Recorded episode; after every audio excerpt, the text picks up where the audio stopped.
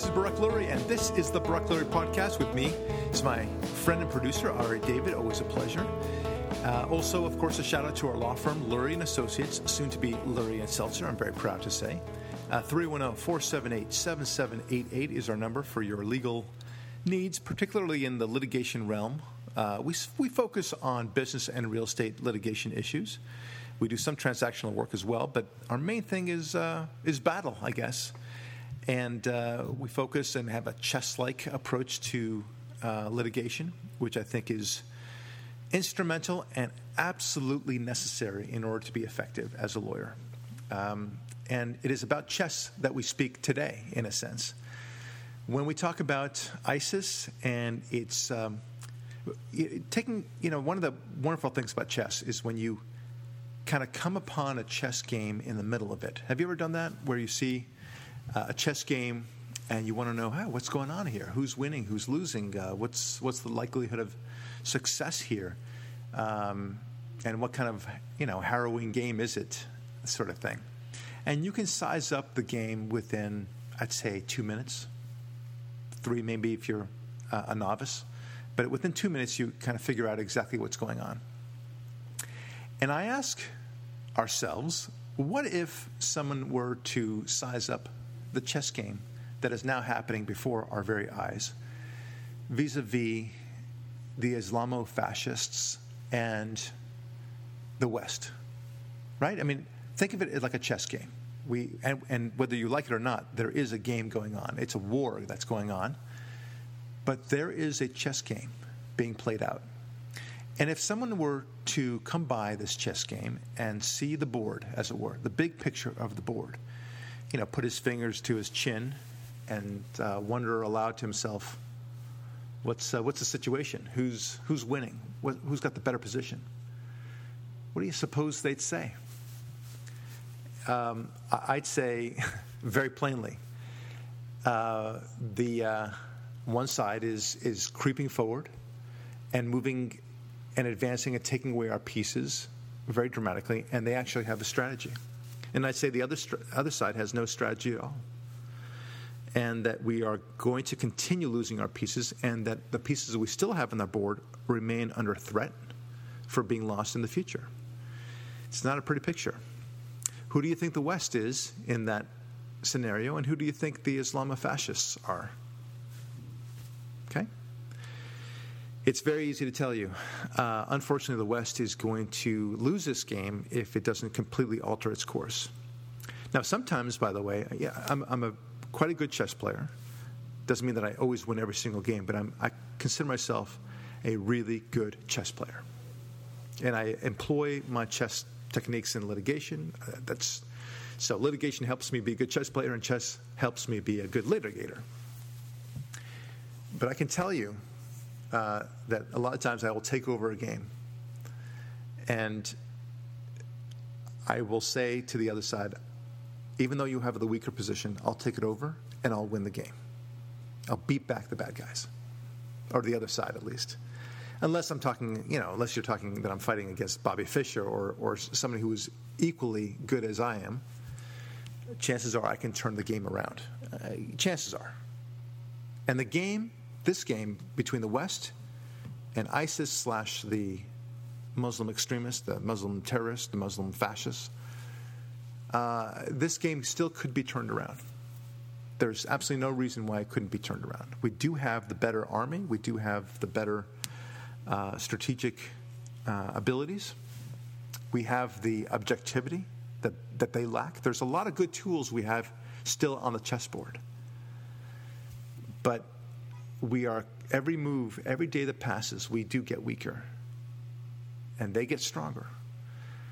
For the simple reason that they get more and more emboldened with each victory. Every town that they take over, every airport that they apparently have taken over now, is just an, another uh, piece that they can claim as theirs. And uh, they, they just move on to the next town, which in turn just has a vicious cycle where we lose more and more people and we lose and we get more and more frightened with each new video that they post, and we just don't know what to do. So, and, and, then of course, to top all of this off is the fact that we have a, a, a commander in chief who doesn't know that he's supposed to be commander in chief, and, and that is the, his primary mission. Look, I started off by saying, let's look at the chessboard, right? If, if you were to come upon this game, so to speak. But once upon a time, there was a beginning of this game. And it wasn't even an even game, right? I mean, when you play a chess game, you've got the same number of pieces on both sides. Um, everyone's got the same number of queens and bishops and, and rooks and, and knights and so on. But we came into this game with the advantage. We were the ones that had all the F-15s and the tanks and the artillery and the know-how and everything else and the and the gung-ho attitude about liberty. And yet they keep on taking our pieces to the point that we're now wondering whether we'll actually beat them back. There's an expression that you've probably heard before. It's, uh, you know, it took him uh, 15 years to become an overnight success, right? You've heard. Usually, that's in the context of, uh, I don't know, being a singer, uh, a musician, an actor, uh, comedian, director, what have you. And, uh, but it's true in other things too, right? You can, you can be, you know, a, a great lawyer, and it'll take a long time before you get recognized to be the lawyer that you really are, and and, and so on down the line. Um, suddenly things just kind of hit for you. But it's, it's not because you're lucky. Um, yes, you, you may be lucky in the sense that things have moved your direction, but you've worked to get into that direction all that time, right? So, uh, my, my father, my brother, my mother, all of them are good examples of it took X number of years to become the overnight success that they appear to be but they're not overnight successes. They, they've worked very hard at it. And I'm wondering aloud whether or not you can apply this same phrase in a very negative way. In other words, um, all these horrible evils are out there, right? And they seem to suddenly be there. You know, here we are talking about ISIS, and, and it's, it's, there's this urgency that suddenly has found its way into our media we've got to do something about ISIS. We've got to do something about Syria. We've got to do something about the Muslim world that, that's apparently infiltrated in such a way, and we have to watch watch out for perhaps uh, us being beheaded. You know, where that there may be terrorists among us. Not all not all Muslims, of course, but I'm talking about you know maybe there are some out there that are just they can't wait to to do it here in America. They're certainly doing it in England. They're doing it in France. They're doing it all over Europe. So soon enough, it might happen here. And there's this urgency that's taken on, the kind of the overnight evil instead of overnight success, right? But in reality, folks, it's taken them 40 years to become the overnight evil that we now see. Stick with that. Remember that phrase. Because, folks, this has been a very slow burn. And all of a sudden, we're beginning to, to wake up and say, wow, here's what it, what, what, where it's landed. Here's what's resulted from all this PCing of ourselves and being polite and, and saying that uh, Islamic extremism means nothing. It's, it's only a, a, tiny minority of the, of the Muslim population. And we have just as many extremists in the Christian and Jewish world as they have in the Muslim world. And who are we to pick on them? And, and so on. But in the meantime, these crazies among the Muslim extremists, well, all the Muslim extremists are crazies, I guess, but these Muslim extremists have gotten larger, more bold, um, and have uh, uh managed to grow in size uh, in, a, in a way that is suddenly shocking to us all. But should we be shocked? I mean, it's a little bit like the chess game I just talked about, where I, as the, I wouldn't say chess master, but somebody who's the experienced chess player coming into the room, I see the game and I say, you know, dude, you, you really ought to resign your game. You, you, there's no way you can win this game. And I, and I'm wondering about looking at the chessboard right now, as it is between the West and the Muslim extremists, and, and to ask myself the question what would I say to the West at this point? What would you say? right? You'd say, um, you know, dude, you really need to refocus your, your energy here. You need to have a strategy. You, I call it a focal point in chess. where you need two two points converge so that you can actually get a checkmate, right? And if you don't have that strategy, you ain't going to get a, a checkmate. As I famously say in chess, a check a checkmate does not create itself. Okay, you need to make the checkmate. You don't stumble ass backwards into them. No, it's you know. I mean, you could, I suppose. Um, you know, where you suddenly find yourself, you know, in the perfect situation where you just you're moving your pieces all around, and suddenly the, the other guy's king is somehow cornered. But that's not a good way of doing chess. In fact, that's a, you know, you may win one out of every sixty games that way by stumbling onto it. But that's that's a very, obviously a very poor strategy. They have a strategy, and we don't. Okay, our strategy, if well, there's no strategy. We only have a hope, and hope is never a strategy. Hope is never a strategy we just simply hope that they don't really mean it, um, that they perhaps will somehow dissipate by their own extremism, right? That the, the world will be so shocked by it, or even they themselves will not, will not be able to sustain an infrastructure, and that they will collapse internally because of how evil they are, right? But you could say the same thing about communism, right? Let's hope that communism just collapses upon itself. Oh, it really is the leftist strategy for dealing with both situations, which is to hope the enemy sees that we've already waved the white flag and just to stop uh, uh, worrying about us attacking them, and then they'll just love us. That's right. That's that's what it is. That's what they would love. It's completely inane. Yeah, they, they want uh, us to, uh, or perhaps uh, they'll simply stop supporting Israel. Maybe that's the, the next step, right? Never mind that that wouldn't do anything, right? But they, will do that. That'll be that's coming next. At some point in the near future, and I, I'm sad to say, I think it's somewhere between five and ten years from now, th- there will be a growing cacophony against Israel, and the United States will say, "Look, we're against Israel. We're not as supportive of Israel as we once were." And uh, sure, we don't want you to annihilate Israel, but we do want, uh, you know, l- look at us. We're putting pressure on Israel. We, we want Israel to give up all the, its land unilaterally. I think that's actually where we started being in the Clinton administration, clearly. Yeah, the, the apologists uh, for the uh, the Arab world. Yeah, starting around 1993. That's what our the, the official actions by the State Department and the Clinton administration have actually been. Right, because of the World Trade Center bombing. I think that was the beginning moment uh, vis-a-vis America. Uh, there's also, I mean, somebody listening to this will say, well, wait a minute, you know, things started happening after the Six Day War, and, and they'd be right. But there was another great litmus moment, uh, uh sorry, watershed moment in 1993, and, and, that was what you were just talking about. things will continue to change, and they'll be a little bit more aggressively against Israel. Why, you ask? For the same reason that Europe decided to go against Israel. It just turned about within a, in a period of about five years. Yeah, it's interesting you mentioned the Six Day War because the Six Day War victory by Israel would have been completely impossible without the actions of France. Giving Israel all those uh, French armaments all those years. Well, I think you're yeah, you're right, but you're thinking particularly about the Suez campaign um, which was uh, that one too. Yeah, well, that, Israel Israel used France and England and to their advantage. But but let me move on because because this is an important point about because I'm talking about Europe and how they decided to go um, against Israel. And yeah, they, that's my point. That yeah. back in those days, Europe, many countries, including France, were on Israel's side, and now where are they? Right, Israel was the darling of Europe, in fact, but something happened along the way, and here's what happened: the the bad guys the, the Arab terrorists started terrorizing Europe. They started hijacking planes, they started killing uh, innocent people, and they made life miserable and terrifying for a lot of the Europeans. The Europeans, uh, in response, made a, um, a deal with, uh, with, with, a Faustian choice.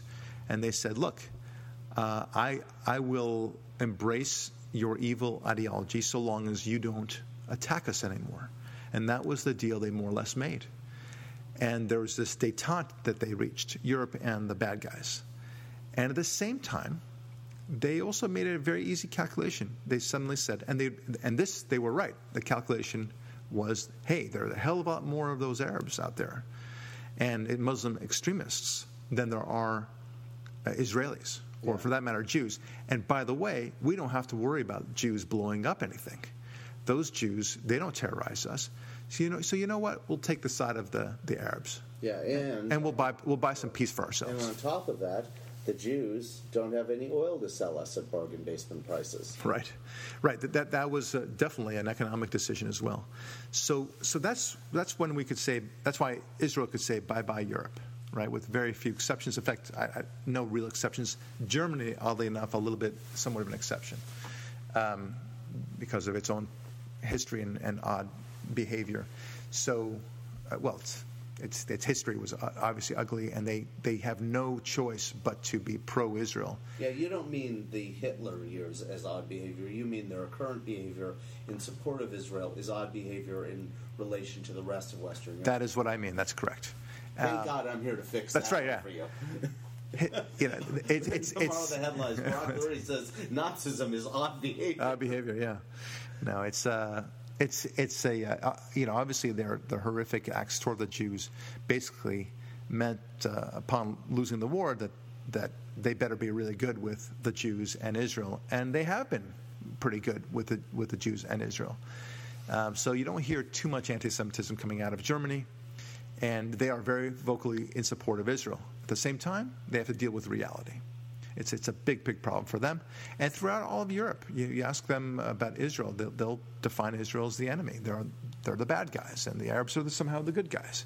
Very strange uh, But this uh, issue you're talking about, this chess board issue, is is much broader than than Israel. This is a a, a, war of, a chess game or a war of civilizations, and I think the, the the broader point here is is no matter what pieces each side is armed with on the chessboard, if the player playing those pieces doesn't have the will to win, they won't.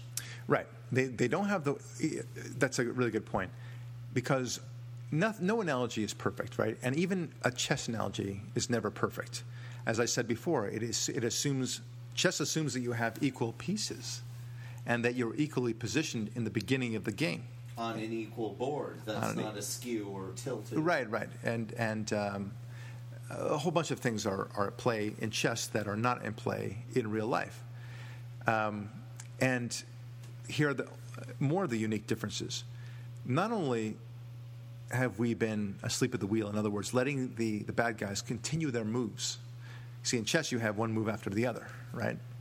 But in this chess game, they've had three moves for every one of our moves Yeah, they have the initiative constantly. constantly moving ahead, and we are constantly reacting as opposed to moving forward ourselves. Now, who knows, Ari? Maybe you and I are not privy to all the efforts to undermine um, the uh, you know extremist Islamist world out there. That's possible. It's not likely, but it's possible. I'll tell you who was very good about trying to undermine the extremist Islamist world, and that was a man named Ronald Reagan. His whole i mean in, in addition to fighting the bad guys uh, called the communists he was also looking to undermine and create friction among the iraqis and the iranians and all the arab world in, in, in particular and he was successful at it. And uh, that's what we needed to do and we have not been doing. Instead we've it, it was a delicate balance to even use obama's own phrase it was a delicate balance in the arab world and instead we we encouraged the radical Muslim Brotherhood to take over in Egypt, for example. Um, we, we led from behind, whatever that means, in Libya, such that Gaddafi, who had been more or less a good boy with uh, America up to then, we fought against him, and all of a sudden, uh, you know, the bad guys have taken over Libya. And it's a really hostile, hostile uh, regime, far more than it ever has been and the sphere of influence of the extremists are, are slowly closing in uh, on, on Israel. Oh, forget all On that. in America. Look what he did in Egypt. But hold on, hold on, Uh, hold, hold on, hold on, hold on. They are slowly closing in on Israel, on America, on Europe, and not only that, but they are infiltrating within each one of those countries. Less so in Israel, oddly enough, but uh, but in Europe, they're, they're all over. It's it's they are a fact of life. And if we're not careful enough, it'll, it'll happen in America too. there is a speech I gave some 10 years ago where I spoke about this. And I, and I, I don't think it was a great prediction. I simply, it was at the University Synagogue here in Brentwood.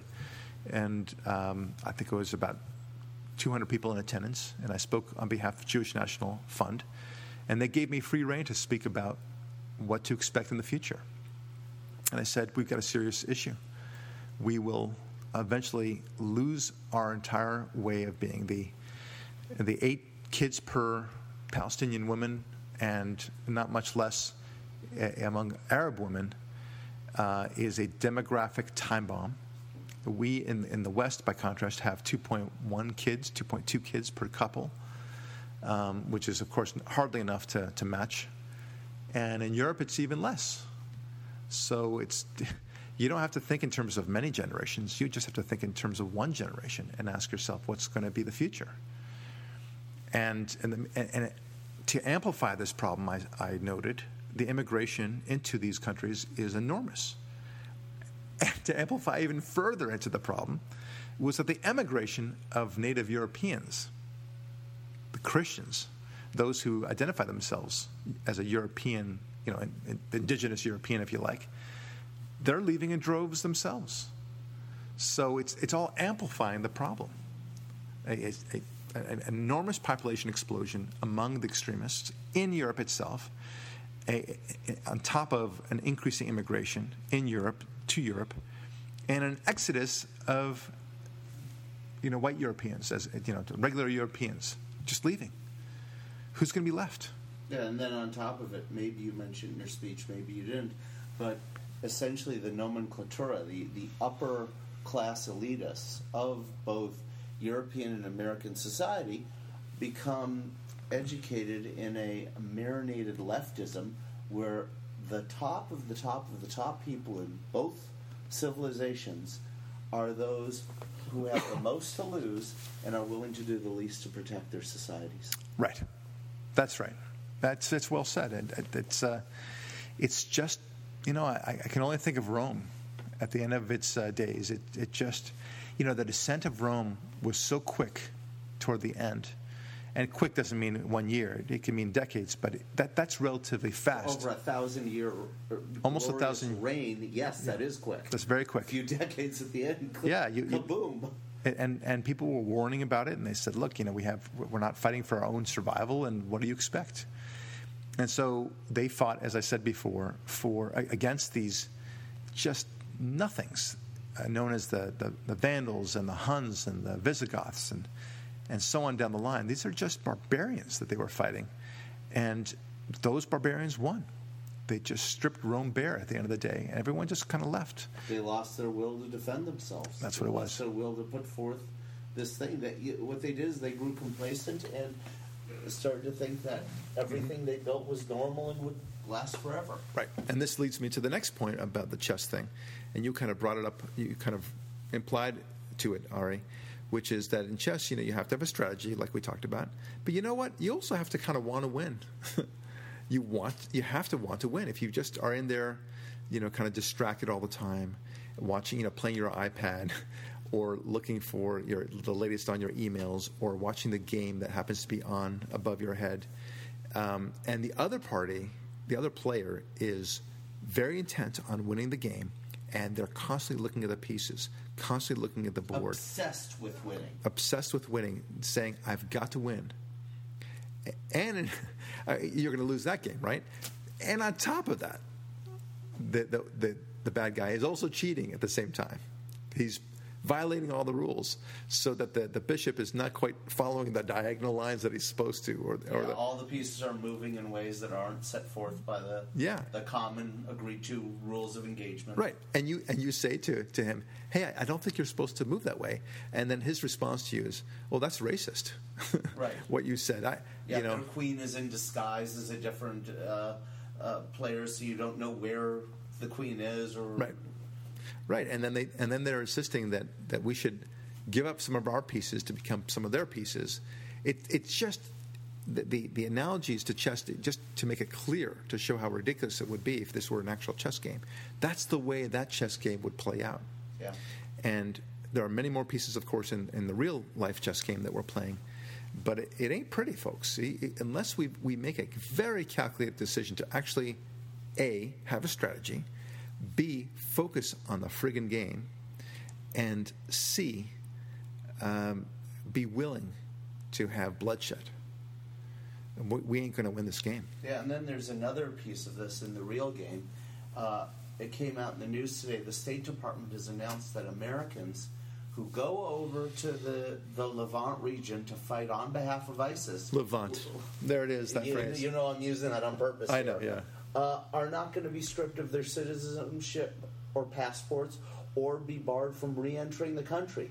So, even if you're a U.S. citizen and you go there and you murder, let's just say you behead some American journalist Right. on a YouTube video. Remember those those YouTube videos? Yeah, yeah, the British guys cause especially. all the kerfluffles, right? Kerfluffle. You can just come back here and oh, he's an American. Uh, go back to college. It's okay. Yeah. It was a it was a career. uh, You know, they, But- but wait, they let used to go to Europe for a little while before college. Now they go to Syria and Right, and, come and- back. yeah, it's, it's fine. Well, like like one guy said, this is better than Disneyland. He said, right, as he was maiming people, it was incredible. But but let me but let me ask you this because it, it's almost it's so hard to believe. I mean, I, all this stuff is crazy to believe in the first place. Of course, that people would go out there and and willy nilly just kill random people, uh, random children. I just I can't wrap my mind around that. But that's another story. One thing I can't understand is and I almost don't believe that, that our government and the British government would say, well, if you do, if we do find out that you fought for ISIS, you're still going to be able to come back. Why would our government say that? Well, that's the point you're making. That's the player in charge of one of these chess armies who's not playing to win. Yeah, I guess Who's so. not playing with any But- concern or But what, what advantages? There, I mean, it seems so easy to just say no, you're not coming in. That's not a hard decision. Uh, it's not as if you know we, we think that these people might be productive members of society if they come back. Yeah, sure, you, you went on your little jaunt there to, to kill a bunch of people randomly in some place called Syria and Iraq. But you know we do need you because you know after all we have a labor shortage here. I mean I, I don't understand the logic behind that. But but there it is. If it's actually happening, and I, I need to check that Ari because that's craziness. came out today or yesterday. Okay, Uh, so so so then think about that signal in that sense. Okay, Yes. it's it's bad enough that you're letting these bad guys who committed these atrocities in in Syria and Iraq to come back, uh, who obviously have vicious propensities. But think about the signal that you're sending to everyone else. You're saying, go ahead. You want to go? Go. You go ahead and You'll you, come right on back. you're welcome on back. You know, obviously, if you die, Just you die. Find, find a nice tickets on Orbitz and don't pay full, full fares. You'll be fine. Well, I, I prefer kayak.com. Thank you. Priceline. I don't care. You know, one of those. I, but but I, I I'm with you. I, I just I just you're. I, It's same- mind-boggling. It's it's mind-boggling. It's like that mind-boggling situation we now have, which no one's discussing anymore, but, but it's still happening with all those these kids that are still crossing over the border, uh, who are teenagers, if at the oldest, uh, you know, nine-year-old kids crossing the border on their own. Uh, and we wonder why. Well, the reason why is because we sent the signal to uh, the parents out there that somehow we will give immunity to any child or amnesty to any child um, or as opposed to an adult who crosses the border. Right or wrong, that was their interpretation. And voila, here is this, these hordes of, of hundreds of thousands of, of children that we Yeah. will eventually have. And so, in the same way that we have that signal sent, we're sending the signal to to all the monsters, all the crazies here in America. You know, the one thing we could we could hold them back on is to say, yeah, you might be extremist, but dude, if you go out there, you know, plan on never coming back. Don't even tell them. Let them go. It cleanses our society of psychopaths. Right. It's a. It's like uh, Bon Ami getting rid of psychopaths. Yeah, we- we- you went. You're not coming back. You didn't tell me. Did I have to tell you? I, I'm officially this is Right. this is this is so bizarre. I feel like that I'm missing something, some important piece of information, and uh, this is I, I've heard this rumor. I've read about this too. Uh, I, I I just need to confirm this Well, let me confirm it for you. Ted Okay. Cruz today on the Senate floor proposed a law that strips people of their citizenship if they do this, meaning it's not law. It needs to pass for that to happen. Yeah. Because right now it's only up to State Department discretion, meaning it's policy. That confirms it. Check Yeah. your Twitter. It's, I, I, I agree. Okay, Ted Cruz that's fine. tweeted about I four di- hours ago. Yeah, no, I, I- you know, I know about that about Ted Cruz, so that's a good point. But uh, anybody that has any sort of uh, qualms about that, I, I just don't know why you would have any qualms about it.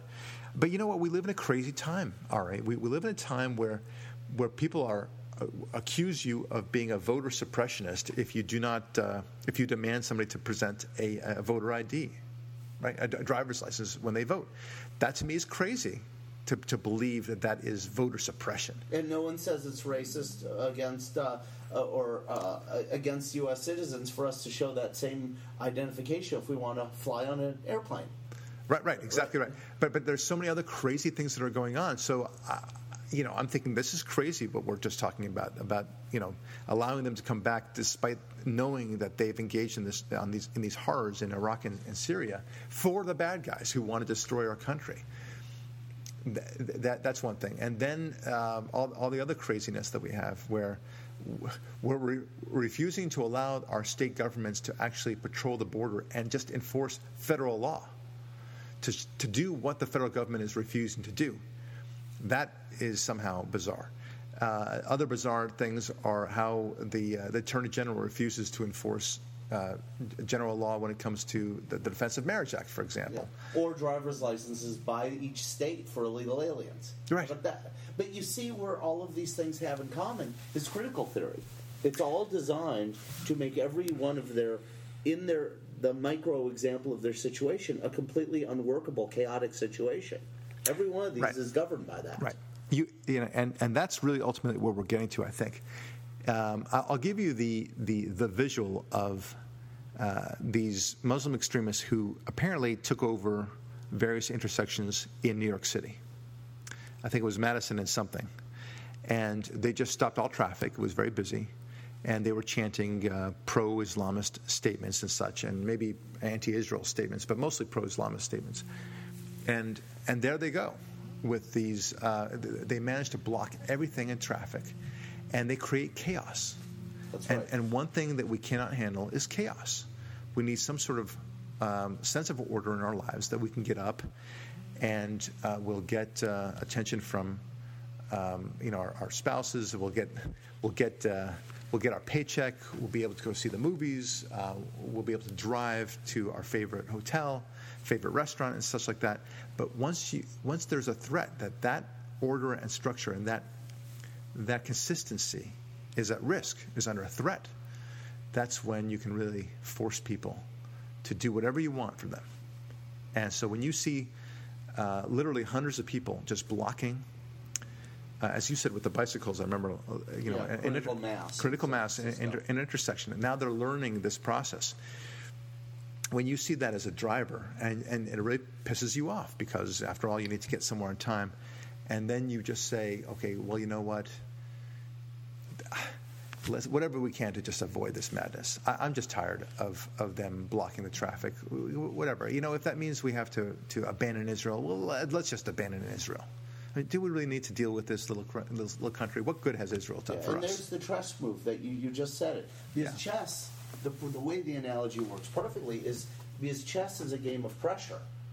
Right. And you put pressure in one area, and the, you have to respond if you can't defend against the pressure in one area by putting pressure on another vulnerable area of your opponent. And you hope the pressure either goes your way or at least forms a stalemate kind of equilibrium so that other portions of the game can go on while these areas of, of uh, equalizing pressure work themselves out. So when, Yeah. when they bring the pressure of chaos to our society, people then make foolish decisions on foreign policy or world events. Right. They get into a panic mode. And, Kind and- like an oil embargo during um, uh, the 1970s when America was. Right. We, we, we all panicked then, and we're all panicking now. And, and, and here's where I want to kind of go with this. It's, it's like we, we are we're getting to that point, that, that fulcrum moment, like we said before, where suddenly we feel surrounded, we're panicking.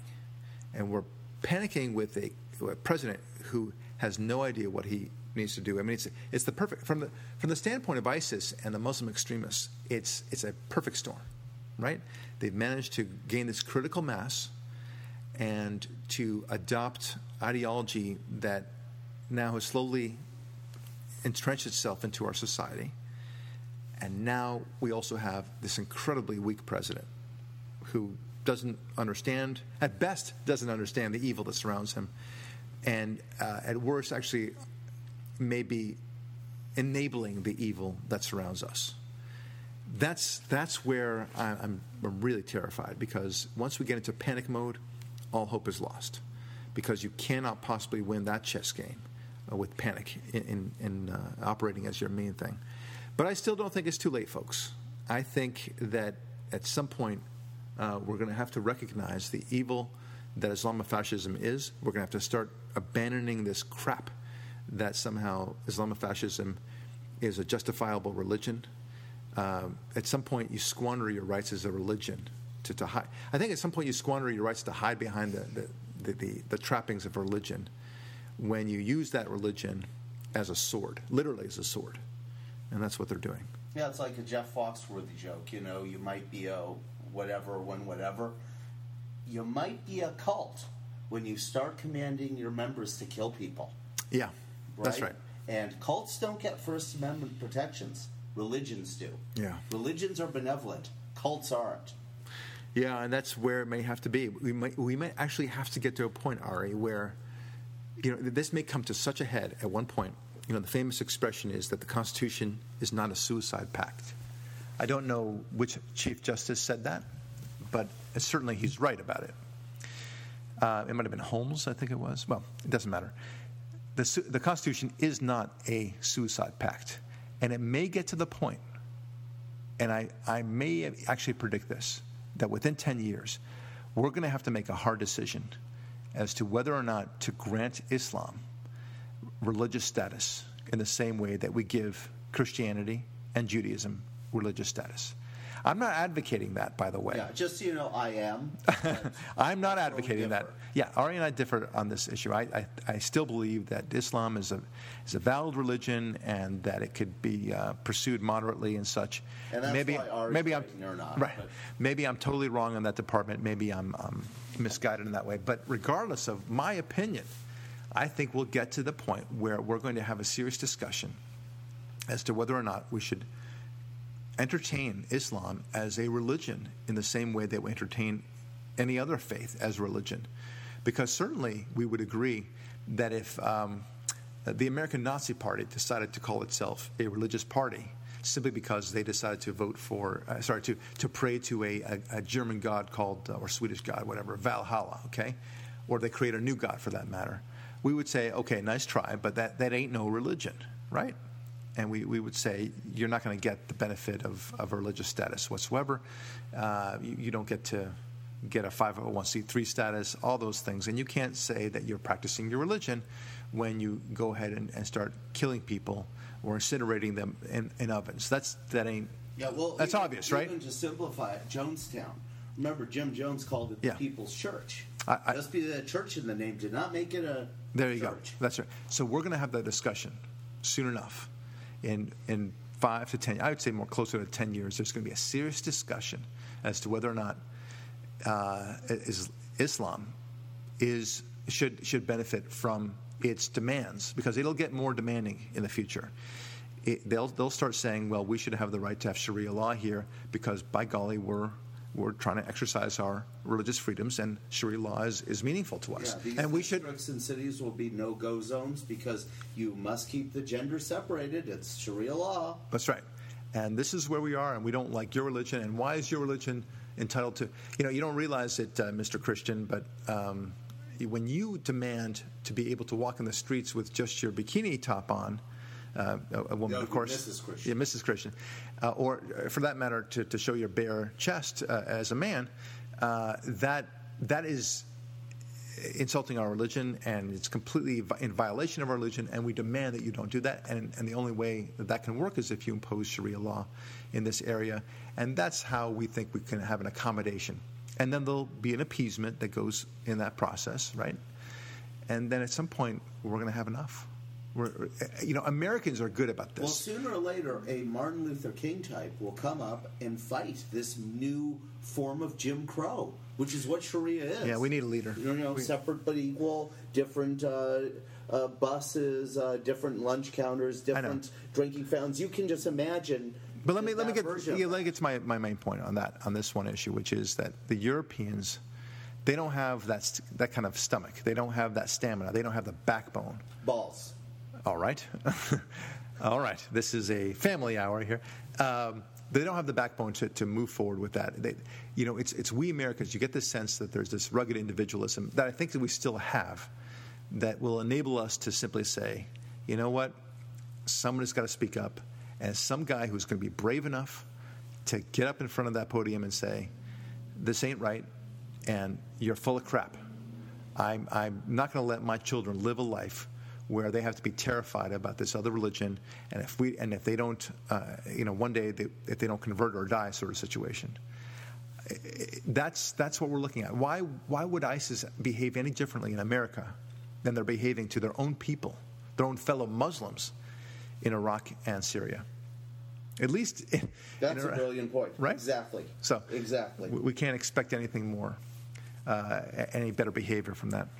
Well, like I said, folks, uh, you know, as we're wrapping this up, remember, it took 40 years to create this overnight evil that we appear to be seeing today, but it was not overnight, right? It was 40 years, and it was a slow burn, and they have slowly entrenched themselves and gotten us to to kind of be to, to tiptoe around our own language such that we can't even be forceful about who we are to be proud of who we are uh, and to fight for god in the way that we need to